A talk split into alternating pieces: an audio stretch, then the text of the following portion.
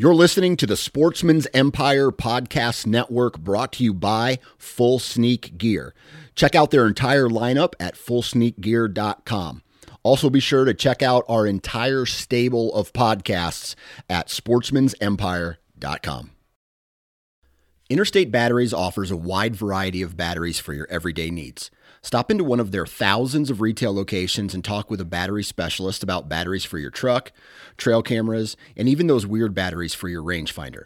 Interstate Batteries even offers cell phone repair in certain locations. For more information, visit interstatebatteries.com. Interstate Batteries, outrageously dependable. New from Moultrie Mobile, the Feed Hub offers first of its kind cellular connection and control for nearly any spin cast feeder on the market. When used with the Moultrie Mobile app, you can monitor feed and battery levels, run feeders on demand, receive alerts when feeders are clogged, and remotely adjust feeding times. The Feed Hub is ideal for anyone who maintains feeders. Remove the guesswork and save time by planning feeder maintenance before you drive to your hunting property. For more information, visit MoultrieMobile.com. Before history is written, it's played. Before it's frozen in time, it's fought one shift at a time. Before it's etched in silver, it's carved in ice. What happens next will last forever. The Stanley Cup Final on ABC and ESPN Plus begins Saturday. Welcome to Maximize Your Hunt, the podcast dedicated to those who want the most out of their hunting property. This podcast explores land management, habitat improvement, and hunting strategies that will help you maximize your time in the field. Follow along as industry professionals that live and breathe white-tailed deer share their secrets to success. And now, the founder of Whitetail Landscapes, your host, John Teeter. Hi, I'm John Teeter, Whitetail Landscapes. This is Maximize Your Hunt. Welcome back, everybody. I uh, I wanted to give uh, everybody a little bit of information on me and what's going on this year with me. Is I'm I'm traveling a lot to different client properties, you know, kind of across New York, Pennsylvania, Massachusetts, New Hampshire, Ohio, you name it, in the Northeast and parts of the Midwest. That's where I'm going. Uh, but I do a lot of my work in New York, and, and a lot of people have inquired, you know, how far do you travel? I've traveled, you know, out west, um, but I like to stay in the northern latitudes. And I am taking clients in those areas. I know that's something that I don't necessarily talk about, but I am opening myself to traveling a little bit more. I've been working quite a bit more, even on the weekends. And I just kind of want to share that with everybody because I get inquiries all the time. Will you travel here or will you do this? You know, follow up with me because I am opening to, you know, looking at new areas. I don't I don't focus on the southern states. Um, those are areas that I don't have as much knowledge in. Those ecoregions are a lot different. But we have guys on the podcast that that's where they're more, you know, fluent and have more knowledge. And today we've got one of my favorite guests on, Rocky Burris from SA Farm Management, and he works in the South. And you know, we're going to talk about some different strategies and tactics that he's got going on in the field. So let me get him on the line. Hey, Rocky, how are you doing? Hey, man, how's it going? Good. It's been a bit, man. What's going on in your world? I know you've been traveling a lot with clients. Uh, I've been following you. What's uh, what's going on? Man, uh, just yeah, just trying to get get things planned out for all these guys. Uh, now that season's over and everybody's getting geared up to try to get them some kind of plan to move forward through the year and, and get ready for next season. So yeah, we've been been on the road uh, all the way into Virginia, and I mean i have been all over. So uh, got got two more to go see in the next couple days. Going to be on the road again. Good, and, and I'm happy you're doing the southern states because that's not where I belong. I got to stay up north in the cold, cold snow. It's uh, we're we got a snowstorm going on today up in New York, and I'm excited because for whatever reason, I went out the other day and I just got covered in ticks. And sometimes this kind of suppresses the tick action up here in the north. And, and that's what I'm hoping for. So let's talk a little bit about some of the things that you've been kind of observing on these client properties. You're going from client to client to client. And um, you're probably noticing a lot of mistakes, trends, issues. Maybe kind of give me some information on things that you're seeing in the field. Well, I mean, the main thing that I'm I'm noticing is a lot of people are wanting to hold what they think they've got, or or trying to gain more deer and hold deer. So uh, you can go through these properties pretty easy and see a lot of things that are missing, and and then the access issues. You know, you see some of the some of the access things that you you can help them with changing, and and just you know trying to see what their habits are and and and their complaints, you know, you kind of it kind of tells the story a lot of times on before I even walk these properties because you'll hear what they they're complaining about, and then you'll hear the way they do things, and you like, well, I can answer a lot of questions, but let me let me let's meet face to face. So. Uh, it, it makes it it makes it fun though to, to go in and actually have answers for a lot of people that um, maybe have been doing it a long time and and and just finally gotten stumped to where they're just okay. I, I might need another eye on this. So it just it makes it makes you feel good when you finally get to see these properties and and have some really cool answers for them. Yeah, that's that's great. You know, one thing that came up the other day. So I was cutting timber with my partner.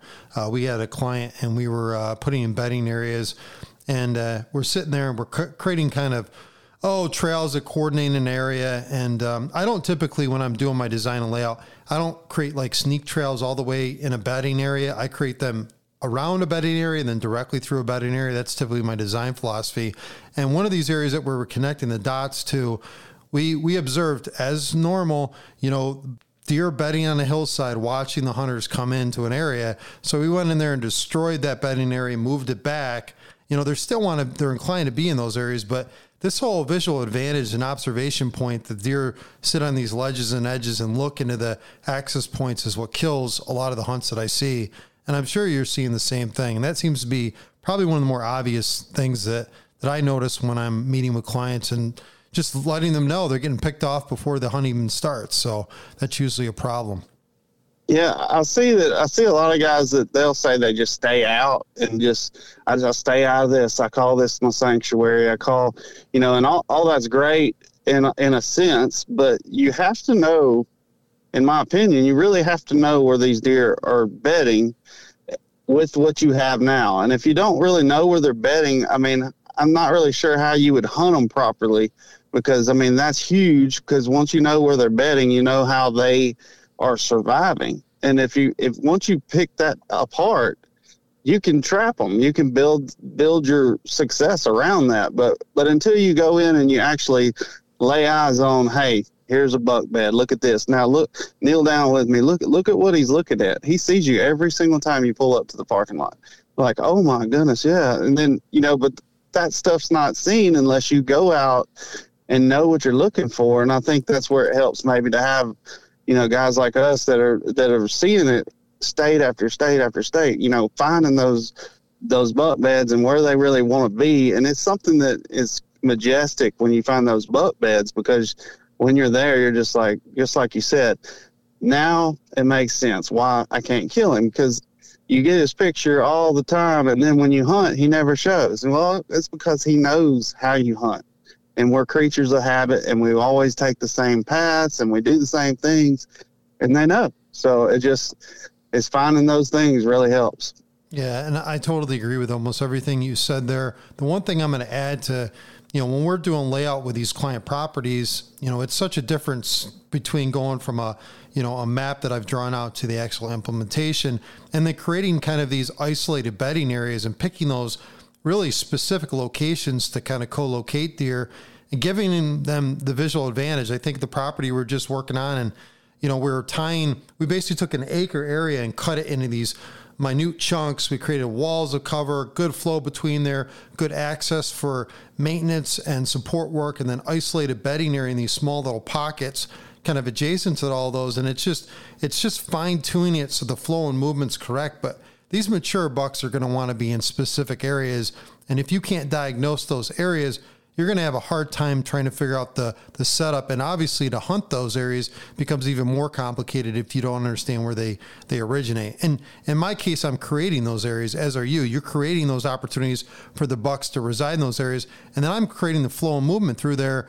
You know, again, maybe they're not huntable areas. And again, if they aren't huntable, they end up being a sanctuary, so to speak. So it's trying to decide how you're going to go after these deer. So here's my question to you. tips, tricks, and access. And that's something that I think you focus on a lot. I hear guys putting up fences and using hay bales. And, you know, I was thinking about this the other day when we were kids. Uh, I remember hunting deer behind big hay bales and they'd make hay bale blinds. This is in like, you know, early 2000s. You know, I'm, I'm a young kid in my 20s and making these hay bale blinds and then using hay bales to, you know, isolate and tie you into a tree stand location. I mean, we're doing stuff like that a long time ago, even working and going down into trenches and, and deep ravines and, you know, stream beds and using those for access points. What are the tr- tips and tricks that you're noticing on the properties that you're kind of designing and setting up? What are some access tips that you have? Well, I mean, to go in, I mean, I I I study Jim Ward a lot, and uh, and I don't know if you know who he is, but he he does. He's kind of the guy that I've I've implemented the traps and building building just a system like a trail system and bedding system that deer get caught up in, waste too much time in, and and fall for your trap. Basically, is what I keep calling it with him. But what what we've I'm not going to put myself with him, but I mean, what I've seen him do and what some of the things that I've done is is literally just try to go in and use the terrain to your advantage obviously right from the beginning trying to figure out how can I slip in these areas. Once you've identified where you're really placing deer or where deer want to be then you can really fine tune you know everything I, I like to find the access first myself it's kind of like finding finding the deer stand spot and then building the food plot around it. I like to build I like to find how can I access this area and with with the winds that deer use this area, I think that's where people make the biggest mistake is they're all so caught up in what wind can I hunt this area and it's not necessarily as important as what wind would the deer use this area the most. And when you find that wind, now you go and say, how can I get here with that wind in play? And then in those access trails, you know, a lot of times when we hinge them and we'll, I'll hinge those maybe a little tall and make some blocks and stuff to where you can slip in and get up in the stand and nothing can really see you, plant some screen, whatever it takes. And then sometimes you hear people saying, well, the deer used the trail that I made. So we've kind of gone in and and uh, I've seen Jim Moore do it. They they lay pallets, uh, double pallets in the trail system that you go to the stand, and it kind of deters deer of walking that trail when two pallets are stacked side by side. They just don't like walking on them, so they kind of avoid that trail because you've kind of got it walled in with your hinging and then even you know if, if it's like dropping down in a valley and you got it hinged hinged up even if you're worried about deer entering the trail where you drop in the valley then i've even seen it where they put gates up you know just whatever it takes to kind of you know you could br- put you a, a piece of brush that you move every time even though you might not want to be touching a whole ton of stuff when you're dealing with these real mature deer.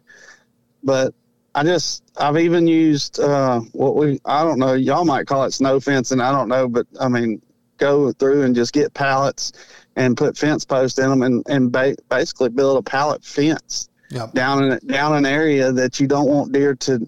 I mean they will jump the, that pallet fence like it's nothing but if you have a gap in that and it's quite obvious that that gap's there and maybe even hinge a few tops over onto the pallet fence so it makes it seem taller and all I mean, they'll just walk through the gap, and those are you know great um, manipulations to you know because a lot of times sometimes that's really open ground or something and you can't find the trees to hinge. You can't so you have to go out and try to invent a way to funnel deer and keep them from going in areas that you have to access.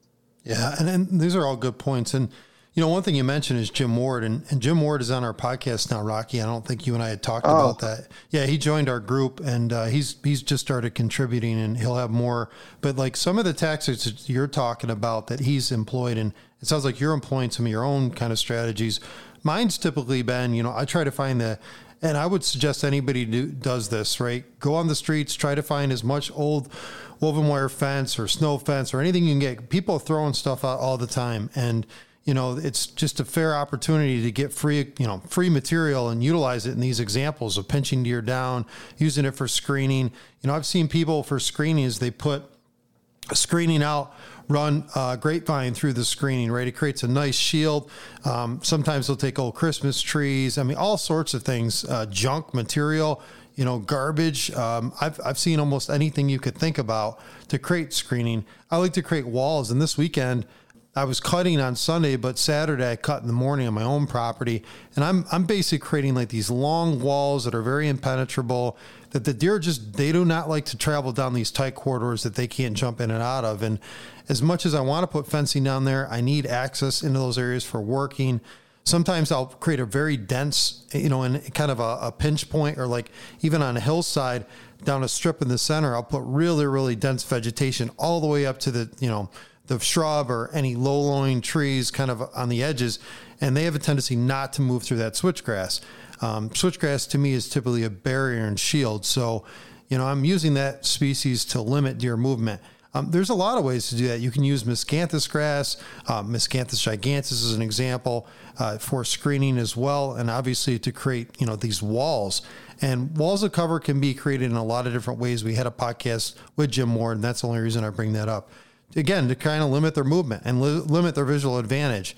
Um, I'll probably talk about this more in maybe another podcast, but hillside bedding, and I'm doing a lot on different properties. Well, hillside bedding is how to give them the visual advantage, but limit them, and thinking about how to segment hillsides. And that's been really kind of like an evolving thing for me and uh, my partner who does a lot of the the, uh, the work. Let's talk a little bit more about any other access things that you've been thinking through recently, um, not just like barriers and shields, but you know, uh, through field edges and, and things of that nature. Maybe just establishing a field with corn.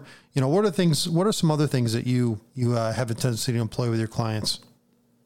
Well, I mean, of course, uh, you know your, your tall crops like corn, corn and sorghum, and and different products like that, Egyptian wheat, all those. You know, I use that in my my food plot technology type designs. So, uh, and those all become access screens if you need them, or you know, great ways to compartmentalize the different plots and make them hold more uh, groups of does and and just make them more daylight movement. You know, uh, I've taken and used those screens to to basically take one huge field and make three out of it and that is all visible from the stand you know and that that can all you cut breaks in those screens and those deer just funnel through them. I, I don't know. I just have a, a great pleasure with doing my best to uh, control the movement. And I found that this may be shocking to you, but I mean, a lot of people may think this is crazy, but after the crops have come in, I've found that you can literally cut these gaps in the screen and stuff and, and take a tiller or take a disc and, and just grab that that gap and direct the, the travel of deer with the tiller, just one pass through the, you know, till up your crop. But the dirt, I don't know what it is about fresh dirt. And you've seen it, I know, if you planted food plots and yep. you actually had to work ground. Yep. I mean, it's amazing the tracks that are in the, the day you plant, you know, the day after you plant. So I've, tra- I've made these trail systems on these big fields, these big ag fields that we have a hard time getting pictures we've we've made these trail systems down and pinch them all down through a bow spot or something, and then run a a scrape tree with a camera or whatever, and just really just amazed by how single file line the deer will be walking anytime they're traveling out of the food plot or in the food plot. They just walk that dirt, and it's just it's just money every time. And same with turkeys, they'll just walk right down the dirt. It can be lush clover everywhere. They'll walk the dirt anytime they're on the move. So it's pretty neat to uh, to just control the movement like that with all that screening and access. Yeah, that's that's great. Um, I've got a separate question for you, and this is actually something we talked to Jim about when he was on the podcast, and I want your opinion on this. You know, creating I guess barriers on the edge of your food plots. A lot of people we were talking about what I call parallel edge feathering. Basically, since you're edge feathering instead of dropping trees out into your good soil, dropping them kind of down the line or in parallel or parallel to the uh, the field edge. And we are talking about creating screening, and then we are talking about the porosity or like the transparency, the ability for deer to see through that or jump through that. And a lot of times, I'm going to give my opinion on this real quick. I've been doing it in sections. So a section of like 30 yards, then a space, 30 yards in a space. Now that would coalesce or like correlate with maybe the trail movement and like you were talking earlier about sending them through a bridge gap or what have you, you know, through some screening. How do you like? Mm-hmm. What's your opinion on the properties that you work on with the, the edges? How do you work those edges where they're limiting maybe visual or they're eliminating access? What, what do you have a tendency to do on, on either your own property or client properties? I personally do not like the deer to be able to see the whole field from the woods. I mean, it, if we're if we're trying to if I'm trying to see I deal with a lot of gun hunters so and a lot of the gun hunters like sitting in these nice condo blinds in the heat and and watch watch the food plots well you know as well as I do we're dealing with 20% of the deer's diet not 80 like in the timber. And then you're dealing with you know probably I would without knowing the true numbers but I would say maybe 10% at the most of the daylight movement of a mature deer you know. And, and you're talking that's where people really enjoy sitting and watching deer and, and all that. So when it comes to the field i can't let these big mature bucks cruise downwind of the field and just gaze the field the whole time and feel safe and feel like they know everything's going on so I like to try to either screen, I'll feather the edge like you're talking about, you know, the timber, depending on the terrain. You know, sometimes these fields are up on top and they kind of drop off. And when that happens, you know, the visual's not really there until he gets up to the close to the edge. So then I'll hinge that, I'll feather that edge and, and stack my does. I, my, the biggest thing I feel like is you really just, the screening and all that and not letting them see everything uh, causes them to want to see in the food plots in my opinion and makes them work the food plots because when they get in my food plots it's not always just i pop in and i can see 150 yards like i'm i'm trying to make make it where i need to travel the food plot to get out of the food plot even so like my screenings will be i got a gap two gaps on the left side and when they enter those gaps my opposite side gap is definitely not dead across from it. I put it on down the field. Sure. And then, so then that deer has to actually enter the field, see who's in it, nobody's in it that he's caring for. In order for him to leave, he has to travel my field and gives me way more chances of looking at him and, and getting a chance to uh, decide if I'm going to take him or get a shot. So, that those little things I try to do on my field edges, but the feathered edge stuff, I mean, it, you just stacking those does right behind that, and basically, I mean, anybody that kind of knows a little bit about bedding areas, those they it's like a layered effect, uh, and you have your does, and then the back the next layer will be your bucks. Well, you know, on an ideal, you know, platform. But so if I pull my does all the way up to my food, then it opens up that back layer that they might have occupied for my bucks. And so then they're getting there that much earlier to these food sources. So, you know, all that, all that just helps. I, I mean, tremendously as far as how early. I mean, that's what I do for myself, and to find success for myself. You know, I'm I'm just stacking my does as tight as I can to my food, and making sure my ex my entrance is is on the opposite of what they would catch, you know. So I, I kind of know where I, they should be, and I know where my wind can never hit, and I know where they should be able to visually see and not see, and that's how I use it for access. So you create probably some dead zones around your access points, and how do you kind of diagnose those? And is it really related to where the deer naturally want to be? You enhance their your their areas of interest, their focal points, and then you lead them obviously to slaughter or lead them to a food source or lead them into a transition area. We've talked about the traps with you, the buck trap. That was a really popular pod, uh, podcast uh, episode. If anybody had listened to that, I thought that was a really good one. But these access and dead zones, you're starting to lose property as a result of that. And you, you obviously can't leverage every single inch of it. I mean, what's your philosophy there? Because I, I try to I try to make dead zones and I do them just based on the natural state of things. Like, you know, there could be a house, right, as an example, that creates kind of a barrier, or obviously because the human activity limited interest.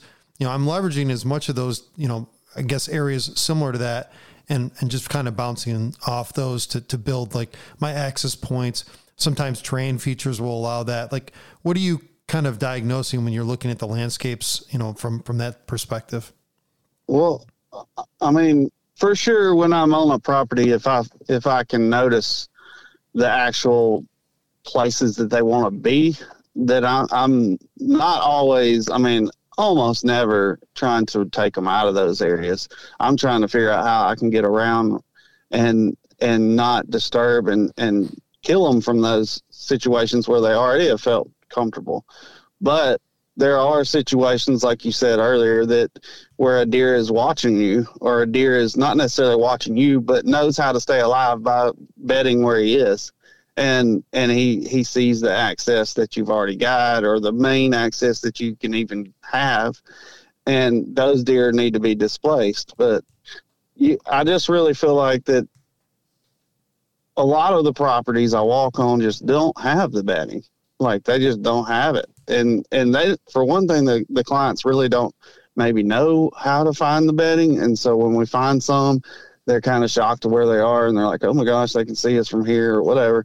But then i was like yeah but you know there's people that access through the middle. There's people that access on the tops of the ridges. There's there's all kinds of ways they access. But when i'm done with the plan like almost always we've cut their stands in half the access is like you can have all this access to maintain and, and enjoy your property. But when we're getting close to deer season and when things are need to silent down and and the, and let the deer move in and all that, then their access is always just tippy toed in from the corners or whatever. However, I can try to design it. So I just, I mean, I found some of the biggest deer, uh, even for myself, that will be in places like you're talking, like even even where you feel like there, you should be safe, like by the houses, up by the road. I mean, just places like that because they've learned that people drive right by them and go hunting every day and never even looking there. And they just, I've killed the biggest buck with my bow, probably 30 yards off of main road because he, and it was by our front gate but I just got lucky and put a camera in that corner and caught a picture and slipped in there at 11:30 that night and killed him the next morning. Hmm. And I mean, it was the wildest still, but I mean, that was still today the biggest Tennessee uh, buck with a bow. I killed him at seven yards. I mean, it, he just came in there to bed right against the road. It was the wildest thing, but like Jim will say on a lot of his stuff. I mean, those those bigger deer aren't necessarily in their primary bedding till eight or eight thirty at the earliest. You know, so when you see that, I mean, you're really dealing with two stages of bedding. You know, and that's where you got to pay attention. That's why I think the screening on the plots and all this stuff helps because the least the least amount of ways they can catch you on your access, the better. Yeah, yeah, no, a lot of good information in there. If people are paying attention to exactly what Rocky's saying, I mean, you've got to be a little bit more nimble. And, you know, I've worked on properties where we've gone with mulchers and they, it was too thick. We made it less dense. And then we worked with the existing vegetation and improved the bedding to move these deer, deer out of these obvious areas like you're talking about, by houses, by roads, where they have advantages. They know that they're safe in those locations, but giving them more kind of opportunities in other areas and amplifying their interest in that property we just worked on that we did mulching a mulching project on that in concert with kind of managing the existing vegetation will pull deer out of those other areas. And the question is, do you take the cover away in those other areas or do you make it too thick? Do you limit their, you know, interest in those areas? And a lot of it depends on are you using it for screening? You know, what is its purpose in the landscape? And you're going to have to kind of define that. I want to bounce over to data observation because that's another piece where you excel at is taking data in. And we're talking about land, setup, access, all these other things, but getting data and trail camera tricks. You're good at that. That's what you you've eh, taught your clients to do, and that's what you've used to kind of build your success. Like we just talked about the deer you killed, you know, by your house. So, kind of get into some of the details of some trail camera tricks that you've been using, you know, or suggesting with your clients that, that people would benefit from? Well, I mean, I, I'm a firm believer in creating opportunity when it comes to to pictures and getting photos of deer. And I don't. I normally never. I used to do this. I used to set cameras up on field edges, and I used to set cameras up on uh, random scrapes I find in the woods, and I used to set scrapes up, you know, different things. I used to just set cameras up where I thought I would catch a deer, and now I've I've kind of gotten down to where I get in these areas that you know, with the cell cameras, I really feel like that's a huge help because I can get into these bedding areas that I know deer are in. I can set up if I haven't already gone in and just naturally built this crazy good trap that that deer are bedding in here, and the only way they can travel is through this camera. You know, those those become almost easy, and and getting those deer is pretty easy. But when it comes to say if you just let me hunt one of your properties and I was going to go in and tell you some tricks how I get pictures, I mean, I would have to go in and try to find where I can find a, a decent little heavy trail system that two or three trails maybe hit together and stuff. And then I would go in and try to create this, this uh, mock scrape that, that I hang cedar limbs almost always in. Um, if it's early and I'm setting up, because I set up a lot of cameras on a lot of properties. So if it's too early and it's too warm, I'll do oak limbs. And like there is something internally wrong with these deer. When they see a limb pointing to the ground, they go straight to it to scrape. So I just have noticed that from hunting some of the pine country and we have these storms and it breaks pine limbs and we'll have a pine limb fall out of the tree and just wedge on a limb on a, just a dead limb and it'll be pointing straight to the ground and instantly there'll be a scrape under it the next time I see it. And I, and I noticed it two or three times. So then I started copying that with, with the cedar limbs because it's visual. Like our woods aren't, aren't full of cedars. So, you know, if your woods were full of cedars, maybe I would go with the oak limb because it'd be a big brown patch in the middle of the green, you know. But it would, I think you have to have something obviously that's holding holding its leaves like an evergreen or you know cypress, a cedar, and even the oaks that hold their leaves. Uh, and and I zip tie those things chest high, and I'll do this oversized scrape, and I'll either urinate in it or leave it myself. I just don't. I don't necessarily buy all the the stuff on the on online. You could buy that stuff; it works too. I mean, it works the same. But those I almost do that on every single camera I put out and you might think I'm crazy, but I mean, if it's a single trail, I'll have a scrape on it because I want the buck pictures. I don't really care for a buck to walk by my camera at 20 yards and I don't get his picture. So if he sees that limb though, it's pulling him just to just out of his normal routine enough. It's almost like a corn pile. I mean, it, he will have to hit it. Is something in their system. They cannot pass it. They'll smell it, they'll hit it, or at least check the ground, and I'll get their picture. So that's one huge thing that I always do with my cameras, and it really helps me keeping tabs on the bucks, especially when they enter the areas, my traps and stuff. I'll have a scrape right in the middle of that trap, and it and it'll be a bedding area trap, so I know when he's in the bedding area. And if I you can kind of pay attention to the time of day that he hits these cameras. I mean, if they cross your food plot and hit one of your scrapes, and it's like eight o'clock in the morning you can bet he's bedded very close. Rocky, and Rocky, I got a question with you about your yeah. actual trail camera. Like, so the, the, the ability to track these deer to either social zones or some type of scrape hub, but like, what like are they high? Are they low? It probably depends on the location specifically. Are north, south? Like people, people have a tendency to you know get tied up in in that you know that type of uh, information. I, I know one thing I'll say in the north you know, because sometime in November our winds really shift. You know, we get hard north or northwest winds. My cameras are generally facing south, typically southeast. If you know that's that's the ideal state, and so that that will determine my trail camera's location. But at the same point, I got to get data. So sometimes yeah. I'm thinking about creating trail systems in order to get that data in concert with the camera and the time of year that they're using. So that's getting really specific for some people.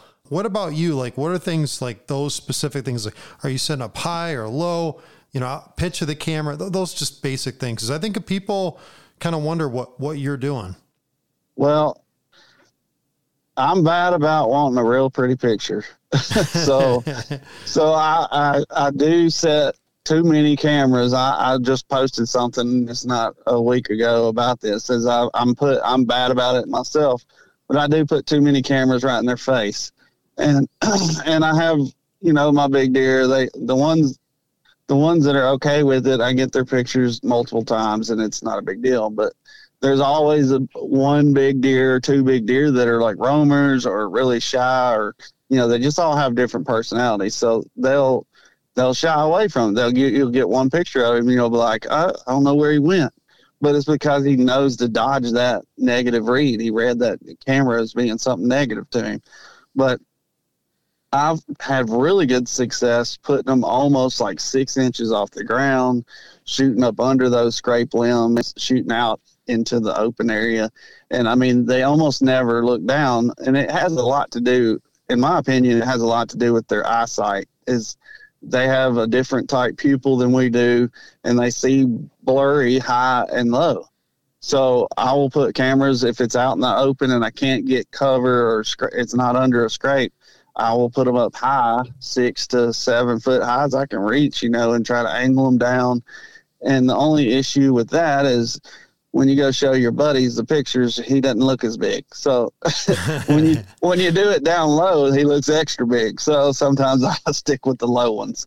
But we don't have the snow like you guys might you right. or you guys do have and all that. So it kind of those little different, you know, if you're in the bottom, you might want to think about it flooding. You know, there's all kinds of reasons why I do different levels. But, you know, if you wanted, I did this one whole year, as I said, I'm not going to hang a camera under six foot. And I did a whole year of that.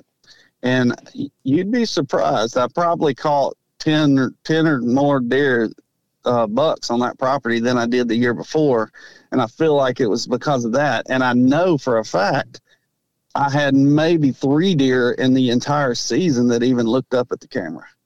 And I know multiple people walked by cameras that never had a clue that the camera was there. So when you hang them high, it is probably the best move, in my opinion, uh, to take the total stress of, of cameras and and people and your your intrusion out. A lot of my my area cameras are high. Uh, I just don't like them knowing that I was in there. So I usually do them high, but the ones that are out in travel corridors and scrape lines and different things where I think deer are traveling, you know, I'll, I'll I'm guilty of putting them right in their face. yeah, no, and I am very similar to you. And Perry, you know, Perry's been on this, right? You've talked to Perry. We've been on together. You know, they, they do the same thing on the jury farms, right? They, have got them right in their face. And then I do like the idea of having them, you know, slightly elevated in the bedding areas. Those are typically soaker cameras. Are going to be there for some time you know, so I'm I'm actually I, I, I employ the same strategy as you. That's that's uh, interesting. Yeah. All right. So we're getting towards the end of our time. Um, anything else you want to add today? Uh, great information. Uh, anything personally with you that's going on that's important?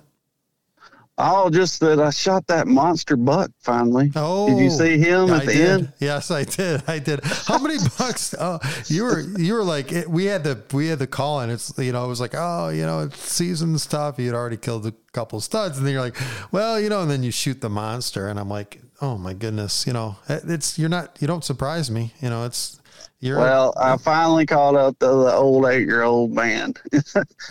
I tell you, it was uh, it was kind of cool to finally pull it off with him, but hated that he only had four points.